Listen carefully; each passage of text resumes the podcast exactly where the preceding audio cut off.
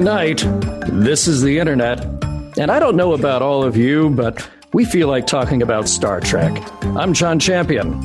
And I'm Ken Ray, and that must make this Mission Log Live. Tonight, as we do, we're breaking down the latest episode of Star Trek Discovery. Into the forest I go. Therefore, into the contact details I go. Join us right now by clicking on the Zoom meeting link from your PC or Mac. That link is right there above and below this video. Uh, you can also call us 669 900 6833 from your phone and typing the meeting code on the screen. Uh, you can also use the one tap from your smartphone and be connected that way. I remember those numbers do change from week to week, so write them in pencil, but don't don't do it in pen because you know that just messes up the wall.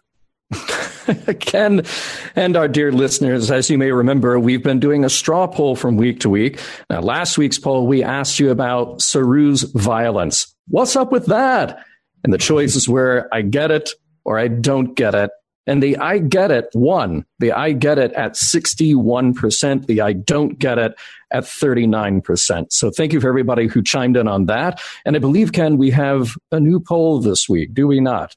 We do have a new poll this week. Captain Lorca, good guy or bad guy? Now, uh, there's a bit more nuance to this question than you might think. We know that Captain Lorca is up to something. And I'm not saying we suspect that Captain Lorca is up to something. You know, the internet's a marvelous thing, John. It's a crazy, crazy thing. And, uh, and all the digital video is also crazy. Somebody mm-hmm. last night went, or maybe even the night before, went and paused whatever it was that Lorca was doing on his captain's chair. Uh-huh and uh, he typed in an override. So oh. they were going to do a jump to Starbase 46, and we'll get to that in a second. Yeah. They were going to do a, a, jump to Starbase 46. Oh, so close to Starbase 47. So close. So close. Yeah. And uh, and he put in an override. So we know that Lorca is up to something. We no longer suspect. We know for certain he's doing something. Um, we don't know whether or not what he's doing is good or bad. And so hmm. that's the question. With that bit of nuance, uh, Captain Lorca good guy or bad guy. Remember, your vote is important. No, not for this poll, but we love your vote on the poll anyway, please. Yes. Yeah. So, yeah. Um, Ken, here we are at the mid-season break for Star Trek mm-hmm. Discovery. Uh, the show resumes on January 7th, 2018, and we'll be taking a little bit of time off during the hiatus, but, but watch this space. Um, I want to let people know that we're kicking around some new ideas. So uh, don't be surprised if we chime in live with you from time to time between now and then, between now and the return of Discovery. So Mission Log Live it, is its own thing. It's not just the Discovery show. It is Mission Log Live. And uh, Ken, I, I enjoy doing this. I enjoy doing the live thing with you and with our listeners and all the people who like to chime in and share their opinions. I do also enjoy it, although I will say I was a bit surprised that we got like halfway into it and we are like, yeah, so this is like a show, right? Not just Discovery. Because originally I thought, yeah, I, I, can do like 15 weeks on my head, especially if there's going to be like, oh, golly, probably 12 to 16 weeks off in between. And then, um, yeah, no, turns out not. Uh, but seriously, it's, I mean, it's a tremendous amount of fun to get together and talk to people about this, about about well, about discovery. But then, in the off time, uh, it'll be great to talk to people about um, about sort of general Star Trek stuff, right? Like uh, Dr. Ali uh, Ali, excuse me, Dr. Ali mm-hmm. Mattu was with us last week. Uh, he and I talked afterwards. I so want to spend another hour talking to him, and I would love to bring yeah. him back on talk not just about discovery, but you know, general general Star Trek stuff. Plus, I mean, there are going to be novels. There are going to be there are going to be other things that are always happening in the Star Trek universe. And you know, if we get bored of that, we can go back and argue about this side of paradise. So really, yeah. well, we've got at least eight shows on us for that. Yeah, so. just for this side of paradise alone, mm-hmm. you are mm-hmm. you are not wrong. so yeah so keep an eye on uh, the facebook page keep an eye on our twitter account we'll be announcing what is coming uh, probably you know early to mid december uh, take a look, and there will be uh, maybe a whole new Mission Log Live experience. Then, when Discovery comes back, we will jump back into our Discovery discussion. So, just a quick reminder if you're joining us live, well done. Well done, all of you. We're glad that we have you here in the moment with us. Uh, if you're watching the video after we go live, well, you can do that in two places. One would be on our Facebook page, facebook.com slash missionlogpod, or on YouTube at youtube.com slash roddenberryprod. If you prefer to get your podcast the old fashioned way, audio only, just like the settlers did it, well, you can do that too. Very soon after this video is done, we will upload the audio only version into its very own podcast feed. You can find it and subscribe to it wherever you get podcasts, like, say, iTunes. Just search for Mission Log Live. You can also go to podcast.roddenberry.com, or you can find this show, the regular Mission Log, plus Women at Warp and Priority One, and anything else that we are cooking up. It'll all be there. In just a little while, we have Dan Madsen joining us, plus your questions and comments. Before we welcome Dan, into the recap, you go. Ken, will you do us the honor, please? I'd be more than happy to. So the Klingons are still on their way to Pahvo, and Starfleet wants no part of it. Even though it means the Klingons will destroy the Pahvans, Starfleet has ordered the Discovery back to Starbase 46, where everyone will work to figure out how to see through the Klingons' ability to cloak. Now, you can tell Gabriel Lorca what to do, and he will do it. Eventually, they could use the Spore drive to get back to Starbase 46 immediately, or they could use the Warp drive, which will be slower. That'll give them three hours to come up with a plan to stop the Klingons, which means three hours to figure out how to see through their cloak. To make it look good, Lorca orders Stamets to sickbay for a full medical workup. Lorca thinks he's just covering his backside, though Stamets is concerned that Dr. Culber will see the side effects that Stamets has been feeling and get angry about the fact that he hasn't said anything about them. Culber does see the issue, though Stamets says he hasn't felt any effects. That gets more awkward later, though, when Tilly spills the beans that she knows about the side effects. So, yeah. Burnham and Saru have hatched a plan. They can put sensors on the Klingon ship of the dead. Receiving info from the cloaked ship should let them figure out how to read it, even when cloaked. Of course, that means having to beam over, which means making the Klingons uncloak first. They'll do that by being at Pahvo when the Klingons arrive, all but daring them to drop cloak and fire. Problem. It'll take days to gather and assimilate the info they need, and they don't have days. Solution. 133 micro jumps all around the ship of the dead. They'll build their 3D model super quick and be ready to aim and fire. Stamets pushes back. This will be very, very taxing on him and the Spore Drive. Then Lorca shows Stamets theoretical maps of alternative universes that they might be able to explore after the war. And Stamets is in. As for placing the sensors, Tyler and Burnham argue that Tyler and Burnham are the best team for the job. Lorca really, really, really does not want Burnham to go, though she logics him into it. On the ship of the dead, things actually go pretty well for Burnham and Tyler. Sensor one of two placed, then Burnham picks up a human life sign. They follow it and find Admiral Cornwell still alive. Unfortunately, they also find L'Rell also still alive. And Tyler loses it. He is not there. He's flashing back to unimaginable torture performed on Tyler by L'Rell. Burnham shoots L'Rell to stop her from advancing on Tyler. The alert, though immobile Cornwell says Tyler's gone into shock, apparently suffering from PTSD. Burnham can expect no help from him right now. So she takes sensor number two and heads out. Second sensor placed by Burnham, Discovery jumps a few times to impress the Klingons. They cloak, and now the real work begins. Disco begins its 133 jumps, collecting data as it drops in and out of being. It's taking its toll on Stamets. Culber wants to stop it, but Lorca says no. They get through the jumps, though it'll take another few minutes to really read the cloaked ship. Eventually, though, they do, beaming Cornwell, Tyler, and an accidental third party back to Discovery. Seeing him start to transport, L'Rell grabs Tyler and holds on for the beam out.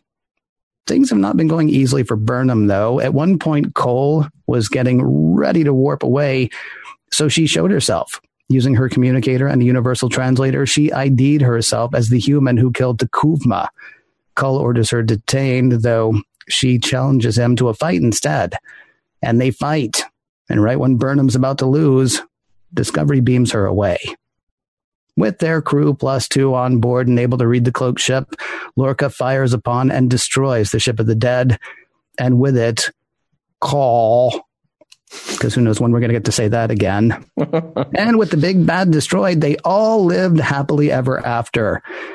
and you're a dope if you think so. While Tyler seems to be doing better, in flashback, we learn more about his time with L'Rell. The torture we had seen before was blood and blades. Further flashback shows that he was actually raped by L'Rell. Worse, he believes he allowed it to happen, encouraged it. Also, he can't disengage, going to see L'Rell in the brig at one point. To edit a Marcellus Wallace line from Pulp Fiction, he's pretty freaking far from okay. Meanwhile, Stamets had decided that he will live happily ever after. He'll take the disco back to Starbase 46 with one last jump. But that's it. This will be his last jump. Should be fine, except Captain Lorca keys something on his control panel at the last second. Stamets is seriously screwed up now. There's wreckage all around, and no one on Discovery seems to know where in space they are. See you in 2018. well done, Ken. Ken, there was a lot of plot in that episode. Um, yeah. So nice job bringing it all together. I'm really glad that this was the mid-season break and not the previous episode. Yeah, right. I mean, this mm-hmm. was. I I know we have a guest to get to. I got it. Well, we should get to the guest we right. have to talk about we have to talk about this episode though. Like you and I have a couple of thoughts that we have to share about this episode because usually we are like, oh, we have thoughts, but first we'll get the calls. Okay, we will get to our guest, but yeah, we have to talk about this episode. You and me, Mister. Yeah. And remember uh, that we want to hear from you. So you can click that link to join the Zoom call, or you can use the phone number and you'll see all of that listed on screen. So give us a call. And in the meantime, we would like to welcome our special guest, Dan Madsen. Now, if you've been around Star Trek fandom for any length of time, Dan might be familiar to you. He is a lifelong fan himself, and has a distinction of being tapped to run the official Star Trek fan club way back in 1979 when he was just 18 years old and producing his own fanzine and diffusing about how awesome Star Trek the motion picture was. So, Dan, you and I, we reach his fanzine became the official Star Trek communicator, and he stuck with the franchise until Decipher Inc. closed their Star Trek license in 2005. These days, you can find Dan running the marketing for heruniverse.com and also with fansets.com. Dan, welcome to the show. Nice. Thank you. I love to be here. Excellent. Wow. So, uh, forgive me, you can really tell that times have changed when John says, yeah, so Star Trek's getting ready to launch with a brand new movie, and it's going to be the triumphant return of Captain Kirk. So let's let an 18 year old kid run the run the fan club. What do you say? well, you know that's an interesting story. Actually, I I started the fan club before it was ever official. Ran it for many years, and uh, and in fact would send it to uh, to Gene Roddenberry and Gene would write me back a few letters and let me know how much he liked what I was doing. And then Paramount Studios got a hold of it, and uh, and they said, um, "I'm telling you the shortened version of it." They sent me uh, a cease and desist letter and said, "Hello, you're not doing this uh, officially." And I said, "Well, you know, I'm just a kid. I was like 18 years old, 19." I said, "I'm, I'm just doing this for the passion, for the love of it." Um, and they said, "Well, we kind of like what you're doing. You have the right amount of professionalism mixed with the right amount of fanaticism. Why don't you try We'll talk about giving you a license. And so I did. And Gene spoke up for me, and uh, he he gave his blessing. And they said, "We like what you're doing." And uh, lo and behold, and then I don't know, weeks later, I got a contract that uh, you know was thick as a book. That I had no idea what I was signing, but I signed it, and uh, I was uh, I ran the official fan club for many, many, many years. Wow. Yeah, a little bit different uh, climate then in 1979 than uh, the, than now, but uh, but well done. That that served you well for a number of years. So now I, I, know that your fandom goes back to TOS. It goes way way back, and and you clearly, as a fan, but also as a professional, you have been tied to Star Trek for all those 50, now 50 plus years. And here we are in the unique position of a brand new Star Trek. Of course, we had the J.J. Abrams movies, but those are kind of one off where it happens and then it goes away. But, but now we're back to where we wanted to be. Gosh, Enterprise ended over 10 years ago. And with all the fans saying Star Trek belongs on TV, it belongs as something we can watch week after week, and and here we've got it. Tell me kind of where you are as a fan right now with Star Trek back on TV. Um, you know, I love actually Discovery, and you know, I have friends that both um, love it and don't love it, to be quite frank. But uh, I actually really enjoy it. I, I had an open mind going into it. Um, I like the whole concept and the idea of it from the very the, uh, the first nine episodes now. I got to say, I've really been enjoying it. I like the characters. It's very different. It's not it, it, not my Star Trek from the original series days. It's very different, but I like it because it's different. I like it because it's unique and it's new and I like the characters. So I got to be honest. Um, I'm I'm uh, I'm really enjoying it, and and Saru and, um, and I even like you know I'm Michael Burnham and um, the captain. I mean, they're all characters that I'm uh, I'm going um, one to, and uh, I'm to the point now where after this mid-season finale, I'm kind of like, oh man, I have to wait to January to catch more episodes. So I, I'm enjoying it. I really am enjoying it, and I'm not. I'm not saying that. I really, really do. Let me ask you a, a, question that's likely to be a tiny bit controversial, but I mean, it's the kind of question that we're all talking about anyway, so I might as well. Um, you know the kind of thing that drove your passion for Star Trek back in '79. While you're enjoying today's um, today's iteration of Star Trek, and I'm not trying to take that away from anybody, while you're enjoying that, um, does it evoke or invoke the same kind of passion? Are you are you seeing the same kinds of things that you saw? Well, in '79 was that like five or six years ago? Are you seeing the same kinds of things now uh, that you were seeing then? Um, you, are you talking about for me or fandom in general? Uh, in, in whichever one you feel like answering, just let us know which one it is. All right, for me, I'll answer it for me. Um, well, you have to remember. I mean, when I caught the original series in uh, in reruns. Um, and I was 14 years old when I first saw um, the original Star Trek series. Um, so it it grabbed me right from the very beginning, and I became, you know, obviously a lifetime fan from that point on. Um, I guess the question is, if if Star Trek Discovery were the first thing I had ever seen, would I be you know, taken with it, and would I become a Star Trek fan from it? Um, I, I, I, don't know. That's hard to say because you know there's so much Star Trek history that's come before it, and uh, it, it's hard for me to look at it without that, you know, preceding it. But um, I, I I think for me, I'm I'm as excited about Star Trek Discovery as I have been of any Star Trek series since The Next Generation. Um, I, would be honest with you. Um, I think I like Discovery as much, if not more, than any of the other series since The Next Gen. Um, I like the look of it. I like the feel of it. I like the characters as they're developing. It's a little dark for me. I got to be honest. I mean, it's not quite the Star Trek that I grew up with, the Star Trek that I have known and loved. It's a little bit dark, but it's kind of, I think, a little bit um, comparison of the times we live in, to be quite frank.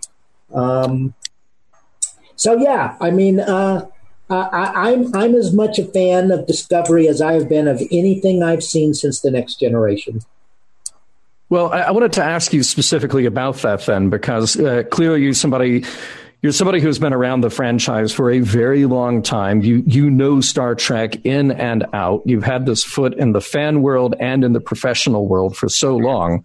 Um, you know, I, I, read comments both pro and con about Discovery all the time. Um, what is it in this show that for you is is saying to you that this is Star Trek, though, in a way that uh, that TOS grabbed you when you were young. I mean, I, I, for people who don't know it, you you talked about how. Um, how TOS really affected you personally. That uh, I believe it was Plato's Stepchildren that that you have written about and talked about many times. This was something you identified with, and it and it grabbed you and sort of showed you a message.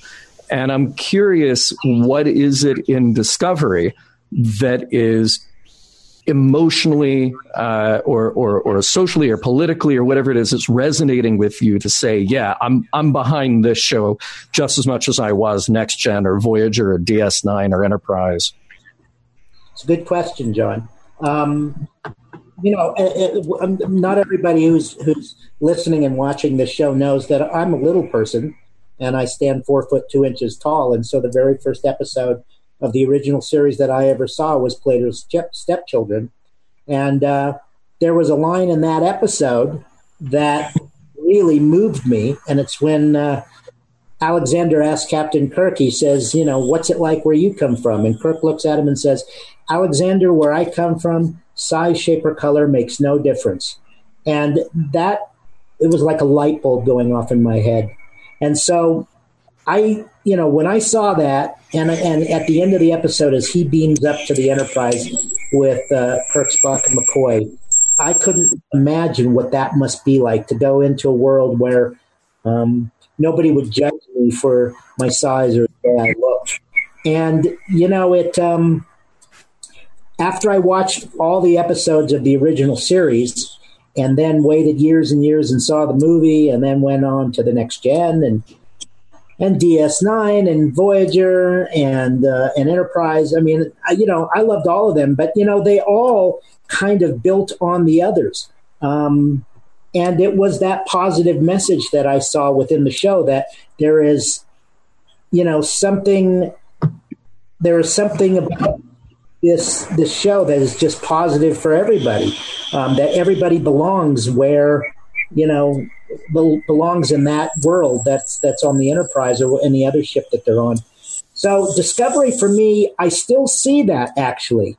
I still see that magic in the show. I still see, even though I realize they're, you know, Captain Lorca is trying to paint them as a warship, and uh, I still see the positive attitudes from the crew, the respect for alien life, um, and you know, what I'm seeing is the build. They're building upon the foundation that's already that's already been there. So that's where Discovery still works for me. Yes, I said it was darker, and that part of me was a little bothered at the very first. But um, I, I think that given time, the show is going to go to places that we have not seen a Star Trek series go to. And uh, I think it's going to really become even more how do I say this, more Star Trek than it is even now. And I'm willing to give it that chance to be to become that down the line. Well, I got to say, I really appreciate you uh, joining us tonight um, because you do bring. It's interesting. Everybody brings a history uh, with them to every Star Trek and every Star Trek discussion. Uh, yours is a is, is a really unique one, though. Um, and, I, and, I, really thank you very much for joining us tonight. Hey, uh, before I let you go, or before we let you go, excuse me, uh, remind everybody where they can find uh, what you're doing. Sure. Well, um, my the company I started with my two partners a year ago is called Fansets, and they can find that at fansets.com. Um, we have a Star Trek license, and so we do pins uh, from all the different Star Trek films and television series we're also doing episode pins from Star Trek Discovery. So every week we have a new episode pin that's based on the episode of uh, Discovery that's aired. Um, but um, so that's one. That's my company, and then I'm also the um, head of publicity for Her Universe, which is another universe, the Star Wars universe. Ashley Eckstein, who's the voice of Ahsoka Tano on the Star Wars, the Clone Wars, and Rebels, and uh, that's her business. And we've started. She started a company um, for fangirls, fashion for fangirls, and uh, as well, there's Star Trek fashions for fangirls there um, on heruniverse.com. So those are the two places that uh, you can find the work that I do today. You know, I'm, I'm starting to hear a lot about this Star Wars. It's apparently going to take off at some point. I may have to look into it. Uh, Dan, thank you. Thank you very much for joining us tonight. We really do appreciate your coming on. Dan, John, thank you. I appreciate you having me. Take care, Dan. Until next time, really appreciate it. Live Take long care. and prosper. You too. All right. We should remind people that um, we're taking calls, shouldn't we? Yes. Don't you think we should remind people of that? Uh, there's I a phone number somewhere on the thing, and then uh, if you if you click on the other thing, there's a link where you can video into us as well. In fact, I've heard a rumor. Yes. Yes. That we actually have somebody lined up. Did you now? Yeah, that's what um, I heard. I, I heard yeah. that we might have Benjamin. Do you do you have the phone number handy, by the way, so that people can actually dial it up if they want to? Absolutely. Yeah. Don't I, forget to uh, to click on the link, click on the Zoom link, and that'll take you directly to us. Or if you call 669-900-6833 and you enter that meeting code that's on the screen, or the meeting code that you can type in, that would be uh, 307 228 435. That is how you can talk to us. Uh, but we do have a call to go to right now, and that would be Benjamin. Are you there with us, Benjamin? I am. How are you? Doing well. How are you? How, uh, how's your evening going? It's going great. It's a it's a real pleasure to get to talk to you guys finally after listening to you for the last couple of years. I promise I will not bring up this side of paradise in any kind of uh, debate fashion. Although, Ken, I will say I agree with you entirely. Oh, thank you. well, then you're welcome to bring it up in debate fashion, Benjamin. Feel free. What what is on your mind tonight? So much, and I'm, I'm, I'm sure we won't have time to get to it because I would dominate the evening if I talked about all the things that have been on my mind for the past several weeks. Um, but I took notes, and my first note says number one, the women, and by mm. that I mean uh, culturally, we're at a very important moment of reckoning with all the abuse that's happened to women historically, and that people are finally starting to get it through their thick skulls is a real part of life in the world, in this country, as humanity. And I greatly, the last thing anybody needs to hear is what one more white guy has to say about it. But I so appreciate how women are being portrayed in Discovery I so appreciate that nobody is like, oh, and she's the hot one. I hmm. so appreciate that the, the interactions, everybody is an officer, everybody is a person. Everybody's got their, their normal hair. It's it's a small thing that should be the normal thing. It should be the way women are portrayed all the time, and it's rare in entertainment. And I'm I'm glad to see Star Trek leading the way with that. I mean, it's it's not like they've never done it before. Of course, Jane, there's Janeway, but eventually, oh, we got to get somebody in a cat suit in here. You know, Discovery is really doing it mm-hmm. across the board, and nobody is being made a spectacle of. Everybody is a member of that crew. Uh, that's that was the first most important thing that I wanted to say that I haven't heard a lot of people talk about. I've seen a couple of comments online, but it's yeah. it, it has hit me strongly right from the beginning. That that is such an excellent point. Thank you for bringing that up. We we have not spent a lot of time talking about that on our show, and um, yeah, well well said. By the way, before you go to your next point, um, I, I, sense that there's a little bit of competition uh, among our callers to have the coolest background. Uh, when they call us. and and right now, okay, not only you representing, you have the the uh, Discovery badge on, but you have that's just my toothpick. Oh, okay. nice. nice. But well done. You have, um, I want to come hang out at your place because you have the coolest background right now. You I was gonna. I was gonna say actually, I'm sure Benjamin made a really good point, but I was just like, have I played Pinbot? I can't remember. I think I might have played Pinbot at some point. When I was 12 at the Virginia Beach Boardwalk, Pinbot was the game that made me fall in love with pinball. So nice. I'm so, forgive me for doing this. Do you remember Mata Hari? I do. That pinball yeah. machine. Yeah, that was that was mm-hmm. that was one of my favorites. For some reason, that had really good playability, and also the Black Knight. But you know, this will be for our oh, pinball podcast, which is not yeah. coming up until like twenty one fifty seven. Right. Yeah. Yep. Yep. After right. all the other podcasts. Yep. what else you got for us, Benjamin? Uh, right off the bat, the very first episode, uh, I love that we are dropped right in the middle of Burnham's Kobayashi Maru moment. And I love that nobody put a fine point on that. I don't know if the writers even intended it that way, but that's certainly what I took from it. Um, she's in a no-win scenario, and she's doing the best thing that she can think to do at great personal expense. Um, I love that that is where we start this story. it's a very Star Trek humanistic way to start a story. Um, it gives us so much opportunity to explore her character and redeem her character in the eyes of everybody else. And they did it a lot more subtly than what they did a couple weeks ago with having her and Ash Tyler recite chapter and verse of the needs of the many outweigh the needs of the few. Because I, up to this point, I never thought of that as like a Vulcan bumper sticker truism. yeah, it, you know that that's a good point. I, I, Ken and I have talked before about how we like it when a story starts in the middle. They did a great job with that in the cage. They did a terrible job with that in uh, Encounter at Farpoint. But so be it. Um, they, didn't do that job. yeah, right. Exactly. Uh, but but the thing that you're describing is that. Um, you know, we can have this big, long discussion about the relative optimism of Discovery versus other Star Trek. The thing that I like is that regardless of what's happening, you've got moral conundrums, you've got problems that aren't easily solvable in 48 minutes. And every now and then, Star Trek gives us a taste of that. You know, uh, as great as The Wrath of Khan is, well, you have a bad guy who needs to be defeated. And if you defeat the bad guy at the end of the movie, then you've won the movie. Now, sadly, we lose Spock, but don't worry, Spock is coming back.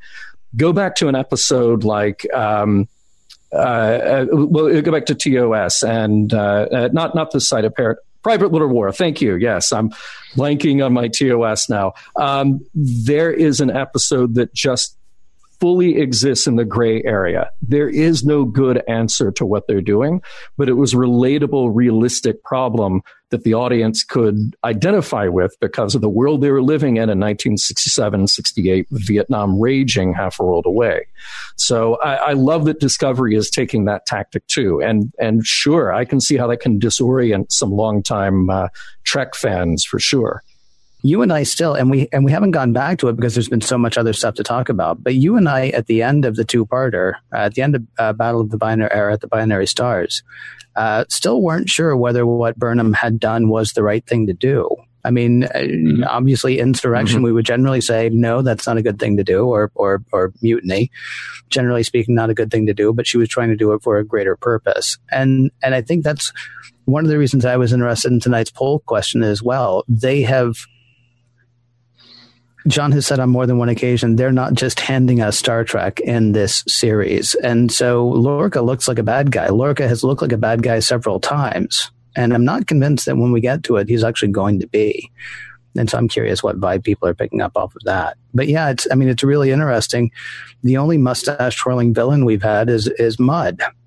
I mean, even, yeah. well, and Kol, Kol as well. But I mean, everybody else has had has had reasons for what they were doing. They've had nuances for what they were doing. Well, I would certainly argue that L'Rell is now actually very much a mustache twirling. She has no mustache, but still. mm-hmm. um, but yeah, I mean, generally speaking, there are there are reasons for the things that people are doing, and we might not fully understand them.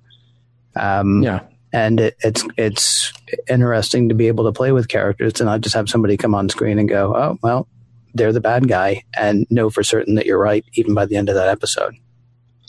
Yeah, I'm, uh, I'm I'm a little disappointed with what they did with Harry Mudd. I had hoped for bigger and better with that, um, and I I would have liked to have seen the episodic episodes come a little further in, like maybe in the second season. Um, mm-hmm. That said, they did a ton with Sarek, and John, you can cut me off now if you think we don't have time for this because I've got a big rant on that. okay, give us a little taste on it here. What uh, what what are your thoughts on Sarek? You've had a preview, um, but my my take on this is Ken, you're dead wrong about Sarek being the worst father ever. Uh, he, he's, a, he's right, Benjamin. You can stay. You can stay. All right. Okay, great. um, what Sarek Sarek is not only not the worst father, he's he's the best Vulcan. Sarek is the best Vulcan in the room we we have seen repeatedly uh, Vulcans, at least the ones in positions of authority, be uh, jerks, to use mm-hmm. a an FCC friendly uh, term. Uh, it goes right back to the first time we go to Vulcan. Uh, Spock, your friends are outworlders; they have no business here. And then in uh, the motion picture, oh, Spock, you're picking up on a consciousness in space. That's because you're half human and you suck. Mm-hmm. And Sarek, you brought your zombie Spock here, and everybody's in a stolen Klingon spacecraft, and no one gave me a memo, and your your request for fal-tor-pan is not logical. And, and we see this over and over and over and over again. And I'm not convinced that the Vulcans are as enlightened as they would like us to believe. And we've, we've talked about that on Mission Log before. Mm-hmm. Yeah. Uh, Sarek is living in it. Sarek is saying, We have forged an alliance with this race. I want to know who they are. I'm going to go all in. And everybody around Sarek is treating him like he's an idiot or a dabbler. And he's actually living his life according to Vulcan principles. And then he's put in a, in a deeply impossible situation by other Vulcans who are not exactly xenophobic, but they certainly uh, are high and mighty about their superiority. Yeah, it almost feels to me though like Sarek is having a guess who's coming to dinner moment, except he doesn't come around at the end. I mean, he's always thought oh, humanity's oh, fine. He's always thought humanity's great, and yes, he really respects humanity. But my son is going to go to the Vulcan Science Expedition or whatever it's called. My son is going to live as a Vulcan, love humans, marry a human for crying out loud, have a half human child. And it turns out I raised another one that I never told anybody about when you were watching the first series. But that's a whole other thing. But then once his son decides, you know what? Yeah, Idic you, you are absolutely right, Dad Idic. In fact, you know what? I'm going to go hang out with these people. Then he's like, whoa, whoa, whoa. Idic is fine, but come on. I had plans for you. I mean, he's punishing Spock for not being what he wants Spock to be. And that's what makes him bad, as far as I'm concerned. Maybe not the worst. Okay, I'll grant you. He is a good human. He is a bad father. I'm sorry, he's a good being. Excuse me. He's a good Vulcan. He's a bad father. That's funny. Uh, Granted, Josh, yeah. Josh in our uh, chat here on Facebook says uh, he's the Arthur Weasley of Star Trek. So uh, thank you for that, Josh. That's awesome. I, I feel I, sympathy for Sarek. I feel like he's in a singularly difficult position. Oh yeah, no, in the galaxy again, he is not a mustache twirling bad guy. He is, he is, no. look, I, I understand why he is the way he is. It's just, I mean, you're right. He is, he is the way he is outside the house. And I kind of wish he was, you know, inside as well. Hey, you heard John say that we are going to uh, be doing the live show again, like between, um, between iterations of Discovery, right? I did. Yeah. Okay. I have to encourage you to call back at some point because I know you've got more notes yeah, and, oh, uh, and, and, and personally, I'm yeah. I'm finding this uh, discussion fascinating. So, well, if you will, that please. Is, that is the highest flattery you could have given me, sir. Thank you very much. Thank you. Benjamin, Thank you very much for calling in. Absolute pleasure to hear from you and uh, and see you. We've been chatting online a lot, so uh, definitely join us again sometime when you can. Thanks okay, a lot, guys. man. Have a great night. Live long and prosper. Live long and prosper, man. And also with you. Hey, um, we have uh, we have business that we need to do, John. Uh, somebody, by the way, asked me. Oh, I think I already addressed that last week. It's not Wednesday night, but it is still business time because uh, the good people at uh, Eaglemoss have uh, have once again agreed to say yes, I will pay you to talk about Star Trek with other people. Not pay us to, but you know they will they will support our endeavor here. I would say, and so if you'll uh, grant us a moment or two I would love to tell you about the um, about the Discovery starships. Yes. So uh, we have uh, been so enthusiastic about their teeny tiny starships. And if you look on screen right now, you will see the fantastic model that they have done of the Discovery. You'll also see the Shenzhou. And that's just a taste of the incredible official Star Trek Discovery Starships collection coming in early 2018. So this special collection features a brand, all the brand new ship concepts and designs from Star Trek Discovery each one has gone through extensive reference study and has been reproduced under the supervision of Star Trek expert Ben Robinson for accuracy and detail. I got to be honest, John, I have not been certain whether I actually like the design of the Discovery. And then um, when it was moving around in this episode, when it was actually, you know, doing the sort of back and forth, back and forth with the Klingon ship, I came mm-hmm. to appreciate uh, the design of the Discovery a lot more. So I'm thinking really what I should have is like, you know, a, a big one of these because these are the bigger models. They're about eight yes. inches uh, from tip to tail. And uh, I think if I'd had one of these to like run around with in my house and just be like, you know, pew, pew, pew. Mm-hmm. Yeah, you'll do that. Yeah. I think I would have liked it a bit more. Uh, that's not the way we start, though. We actually start with the Shenzhou, the NCC 1227 in the larger size, almost eight inches, as I say. Um, each ship comes with a display base. Each ship comes with um, with uh, with a magazine that tells you about uh, both the design in this world and also, um, you know, sort of the in universe stuff. And uh, the attention to detail is the same as you've come to expect on the tiny little starships, only bigger. and important to note, there are limited quantities of these ships coming in early 2018. So right now, now, right now is the time to guarantee your subscription by reserving your first ship, the USS Shenzhou NCC 1227 for only $9.95 with free shipping. The ship itself will be sent to you on or before January 31st, 2018. New models will then ship monthly and be delivered directly to your door. Subscribers also enjoy an exclusive 20% discount on every Starship in the series, along with free shipping. And you may cancel your subscription at any time, but, but why would you? Because look at these things, they're beautiful. they are indeed. Plus, pew, pew, pew, pew. uh, for details on the entire collection and to reserve your place among the first to subscribe, please visit eaglemoss.com slash discovery starships. That address again is eaglemoss.com slash discovery starships. And, uh, and, and a super big thanks to Eaglemoss for, uh, for, for sponsoring our discovery of Discovery Low these many weeks.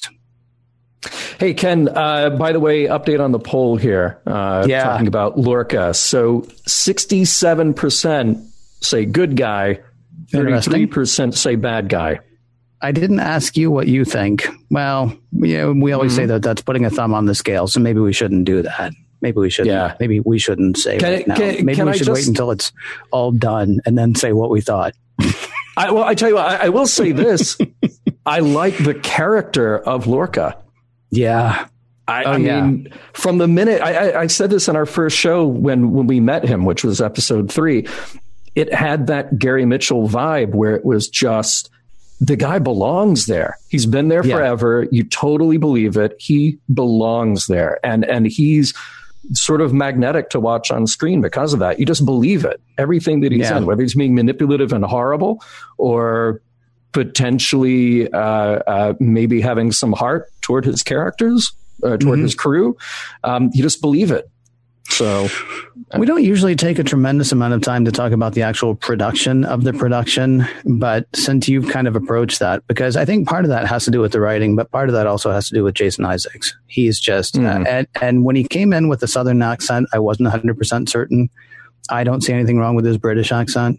Um, and yet uh, there he was with that. And, and man, he is just, he's nailed it. Um, not quite in the way that, you know, uh, five minutes before the show's over, Patrick Stewart's going to give you something to really chew on, right? Yeah. Uh, his moments are sort of interspersed throughout. Uh, but they're but they're just incredible. There was a production thing that I said we have to talk about the episode. We have to make sure that we do. Yes. Uh, watching this two or three times for uh, this week's show, I couldn't help thinking of Return of the Jedi. Now, Say hmm. what you want to about Return of the Jedi. Um, Ewoks, I said it. I said Ewoks. Yeah, well, there you yeah. go, and that, and and you're not mm. wrong. Nope. But um, uh, towards the end of Return of the Jedi, it really it really does a really good job, right? I mean, there's the fight on Endor, there's the duel on the Death Star, and then there's the flight to destroy the Death Star, and we got that in this episode as well. And I noticed it when I was writing the recap it's like, do I want to go back and forth and back and forth and back and forth to everything, or do I want to separate these out? But they were cut, they were interspersed so wonderfully. You said earlier that you're glad that this was maybe you said it or maybe it's in your notes. I apologize if I'm jumping ahead. Mm-hmm. You were glad that this was the episode for the cliffhanger. Yeah. yeah because yeah. I mean, it was, it was, it was pulse pounding. It got us to the end. And then of course it turns out, oh, we're not even close to the end because now we have no idea where we are and what's all that stuff floating around outside. Mm-hmm. Um, this was, this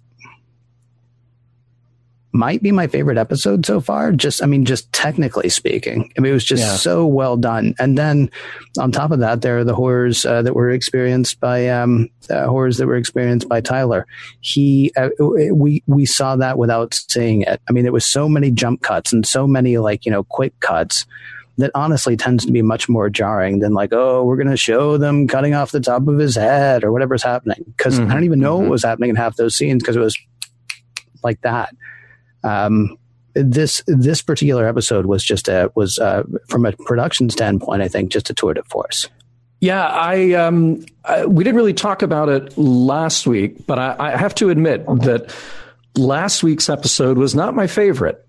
You know, mm-hmm. I, I, thought there was a lot of good meaty stuff that we got to talk about. I enjoyed talking about Saru. I enjoyed talking about the uh, the the sense of exploration in the episode, but um, yeah, it, it, really didn't do as much for me as some of the other, other episodes. Uh, the the Harry Mudd episode really stood out to me because it was a change in pace and style for this Star Trek. To have a standalone, essentially a standalone episode in the middle of this big arc was kind of cool to see. And there was a lot of fun with it. They took a familiar Trek trope and then just sort of turned it on its head. So I was glad to see that. But then what we got um, last week, I, I just sort of felt like, okay, it's an episode. I'm not I'm not heavily invested in it one way or the other. This one blew me away, and there was something about it that I felt like. Um, you know, going back to this ongoing conversation about the the relative positivity or optimism in the show, even you have, even though you have this incredibly difficult background, uh, the war that all of these characters are faced with, you do have a crew that seems to be coming together more and more every week. Now you go to that scene with Stamets and Lorca, and is Stamets being played by Lorca? Well, I, okay, maybe, maybe not. Um, is the need there genuine? Yes. Um, are the other characters there sort of uh, uh, having each other's backs? Yes that's really nice to see, even though we've taken Star Trek and put it in the most difficult position it can be in, which is a war story. Yeah. Hey, I know we have a uh, we have a video call. Somebody actually uh, dropped a video on us earlier that they wanted yes. to send us a question. Yeah, yeah, I appreciate that. So that is a call from uh, Jason in Japan. If we can go ahead and roll that call. Hi guys, greetings from Japan. Uh, quick question. Stamets eyes, Gary Mitchell? Yes or no? What do you think? Thank you guys for everything. See you. Oh, I feel a, uh, I feel a, uh, a parody song. He's got Gary you? Mitchell eyes. He's got Gary Mitchell eyes. Yeah. yeah. Oh, he'll take a tumble upon to. you, you know. Yeah. Mm-hmm. So, uh, if we know anybody who does parody songs, we should get them because that'll be all the rage at uh, STLV 2018. Yes. so, so do you have a feeling about the uh, the question there? Has has Stamets maybe gained some interesting uh, breaking the galactic barrier powers like Gary Mitchell had? Of course, we don't know that yet, but uh, well, we don't know about we don't know about strength. Although I think in the scenes from next the next half of the season, we did see him throw somebody across the room. Might have been Culber. I'm not sure. Mm. Um, but I I seem to remember asking do you think he's going to become like a traveler guy or one of those like godlike people that we've seen before? So honestly, I'm really glad to see that. I'm really glad to see it happening. Um, something has happened with him, definitely. I mean, he could become some kind of traveler person. He could become some kind of Gary Mitchell person. Um, either way, he is going to become something that I think our crew is not going to know exactly how to deal with and speaking philosophically, then you got the chance to say, wow, it's sort of like all those other times that we've done something thinking, hey, this will be a good idea. And uh, we end up creating something uh, a bit troubling as a result. but I mean, that's that's maybe drawing uh, too far a line at this point. I'm just excited to see what happens to him. What about you? Uh, it, it, was certainly building the drama every time they said just one more jump, just one no. more jump. You, you knew was it was coming. That was you the only problem I had with this episode. That is like when the movie starts and and the cop says, "I'm three minutes away from retiring." And you're like, "Yeah, well." Either he doesn't get to retire or he's going to die. One of the two things. And so when they said right. like the seventh time, okay, just this one last jump, it's like, okay, well, mm-hmm. yeah, we're going to be here a while. I didn't mind it. I, am invested in the Stamets character, and, and, I like that he's changed so much. He's changed more in the last nine episodes than any other yeah. character. And yeah. I was kind of glad we got away from the comedy hippie version of Stamets and now we've just been introduced to a new Stamets. Um, so I got to uh, do one more thing, and this will be good for you for trivia, like ten or twelve years from now when we actually go back to this. Sure, I'll uh, remember that. Yeah, saying that he wants to go see the opera of La Boheme is yes. a great shout. Is a great shout out to Rent, which of course um, I can't Anthony remember the actor's name, but Anthony, Anthony Rapp, Rapp, thank you. Yeah, yeah. Uh, was in, I believe, the original Broadway production. I know he yeah. was in the movie. Uh, so that's cute and a special kind of geeky. it was really nice. So, I, to answer Jason's call, and thank you, Jason, for calling all the way in from Japan. Um, I, I, I, don't know. You, you, presented it as sort of a poll question, yes or no. I, am going to say no. I, I, think maybe it's an interesting. Uh, I think it's an interesting reference to what we got and Where No Man Has Gone Before, but I don't know that it's the same. I don't know if we're going to go down the same path as we did with uh, with Gary Mitchell. But something's up something's up with Stamets. and like you, Ken, I'm anxious to see where that heads. Yeah. Yes. Uh, we got a call coming up in just a moment. Before we get to that, really quickly, I want to remind people uh, about uh, 30 minutes after we end this show, a new show begins. Uh, the good people at Priority One are going live tonight. Uh, they'll also be talking about Discovery and they'll also be talking about other fun Star Trek stuff. So it is uh, facebook.com slash Priority One podcast facebook.com slash priority one podcast. Uh, when we finish up here, get up, stretch your legs, grab a snack, then uh, then go to mission log. I'm sorry, go to facebook.com slash priority one podcast and um, and and visit with the fine people over there. Uh, priority one, part of the Roddenberry Podcast Network. Hey, uh, Kenneth in the Facebook chat says, uh, I think Lorca is pretty Dukat. He's pretty Gul Dukat. So, all right. Interesting. Nice, nicely said, Kenneth. All right. all right. So a, uh, let's, yeah, let's go over yeah, to go Sam. Ahead. Hey. Hey, Sam. Hey, Sam. What's on your mind tonight? What are your predictions for the next half of the season? uh, I, I, predict about six more episodes. Um, nice. I like that. Yeah, yeah, yeah. I, oh, man. I can actually, I mean, uh, uh, see what you did, Sam? You weren't expecting I, this. I haven't. No, I have an idea actually that I haven't. I've, I've, talked it over with like a friend, but I don't know. See, I'm afraid that you know the problem with if you say something and then if you're right then people are like oh you must have known something. And if you're wrong people are like oh he's an idiot you know? So i have i my hope and this may sound crazy but my hope is when discovery gets back from wherever they are that they've missed the end of the klingon war we mm. we've now seen the war thing and we've seen them you know uh, sort of step up and be better people because of uh, having to fight you know uh, and having to band together really.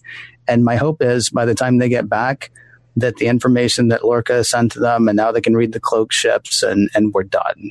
That's not a prediction. That is if somebody said to me so what would you like to see? I would like for us to come back and not still have the war to fight. I'd like the war to be done which is still going to throw people because they're going to think they're coming back to the war. And then all of a sudden, if it's like, oh yeah, no, we're not doing that now, and then mm. then what happens to Burnham at that point? And what is um, what is uh, security specialist Ash Tyler's? Does he really go back to Montana, where Brett was? He said Montana, Alaska, whatever. He's eating trout. Wyoming. I can't remember. Right, right. Fresh yeah. caught trout. Yeah. Mm-hmm. Cooking it though, because you know you know that you raise an interesting question, Ken, because now I'm thinking about Star Trek Beyond, and you had this predicament in that movie where you take a warrior who is steeped in war.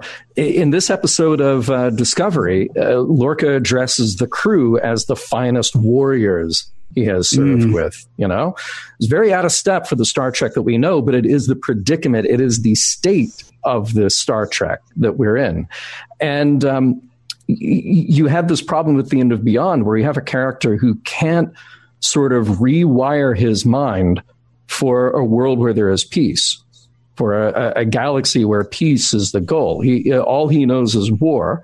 So so what do you do then? And I'm kind of curious to see that if we do come out of the, the end of the first season where there is no war, at least it's minimized so much that that isn't the primary focus, do we have characters who can adjust for that? Um, if Lorca among them, but if everybody in Starfleet is saying, we're doing this mission because we need to finish this war. We need to get out of it. Okay, well, then what? Then what are you actually going for at the end of the day when, when you finish that part of the job? Can you readjust and can you put your, your mind, your, your tactical mind, your resources towards something better and beneficial? So be curious to see where we land there. John, should we turn the question back on Sam? Yeah. Oh, by the way, but and and Sam, I, I want to know your take, and I'll just throw in here that Earl, our buddy Earl, says uh, prediction: action, adventure, and really wild things. so, excitement, adventure, and really wild things. But I love the I love mm-hmm. the Hitchhiker's callback. That's awesome. What about you, Sam? Do you have a, do you have a prediction? Uh, no, not exactly, but I I'm pretty sure you're sort of right about that. I vaguely remember hearing that one of the writers said something about season two being about what happens after the war. Mm. Hmm. I, I I do I do know that the war that we're supposed to end the war arc at the end of season one. I seem to remember hearing that from one of the writers as well. The question is: Is Discovery going to come back and still be in the middle of the war, or is the whole thing going to be done? If we get to go off and do something that's not war for the rest of this season, um, that would that would that would be an interesting thing to me. That would, um, I mean, uh, here's the thing though. This show, I don't want to say I didn't think I was going to like the show. I didn't know how much I was going to like the show. This show has has pleased me with how much I enjoy it, with how much I look forward to it. And it has not been a chore to watch any of the episodes that we've seen the second time or a third time to prepare for this show. Can't say and, that about next gen. Cannot say that about Next Gen. Can't say it about TOS. Can't say it about the animated series. Can't say it about most Star Trek. Now, maybe that's the benefit of there are only nine episodes. Mm. Um, uh, here is my one prediction uh, for the second half. I am going to binge the whole thing again over the holidays, uh, so that I can be, you know, primed and ready uh, when it starts back up uh, first week of January. Yeah, yeah, uh, that sounds like a good plan. Sam, thank you so much. Always a pleasure to hear from you. You're welcome. All right. Take care. Have a good night. Thanks. We should remind people. I, I mean, uh, you know, we're on the Twitters. We're on the Twitters someplace, and of course, we're on the Facebooks as well. So uh, keep an eye out for when, because there are lots of questions, you know, around Discovery, but then there are lots of sort of like bigger questions, bigger Star Trek questions, the kind that we asked Dan uh, when we had him on earlier um, that we don't really necessarily get to talk about in this one you know, short hour that we spend with people every week. And and certainly the way mission log is built, we, we we almost never get to talk about those things because we're analyzing one particular episode. So I'm excited about what we're going to do sort of during the hiatus, not for the next couple of weeks, but I'm excited about what we're going to do during the hiatus uh, to be able to talk about sort of like you know, bigger Star Trek things and maybe maybe do a little compare and contrast with you know some of the other Star Trek and Discovery and some of the bigger ideas that are that are being presented that we might not get to each week. Yeah, I mean, look, we're we're in the unique position, Ken, that uh, obviously we're coming at this show as fans, and fortunately, you and I have both really enjoyed Discovery. But I know that there are people who haven't, there are mm-hmm. people who don't. And maybe we'll get into some of those sort of uh, top down, those sort of like bird's eye view questions about discovery. Because what we do here is very reactionary week to week. And I love it that we get to hear from people saying, I love this, or I didn't like this, or what's going on here. And we're sort of putting the puzzle together. But um, I think what we do when we come back in a couple of weeks will be will be very different. So uh, do do watch this space the only lame part of this show is it does have to come to end or to an end each week, which it does now, unfortunately. I do want to let you know before we let you go, though, that Mission Log is produced by Roddenberry Entertainment, executive producer Rod Roddenberry, technical production on Mission Log Live by Infinity Networks, producer Brandon Bradley. And be sure to visit podcast.roddenberry.com for the latest from the Roddenberry Podcast Network, including not just Mission Log, not just Mission Log Live, but also Women at Warp and Priority One. And once again, we would very much like to thank Eaglemoss and the official Star Trek Starships collection for sponsoring this show. www.eaglemoss.com slash discovery starships. Thank you, everybody, for watching. Live long and prosper.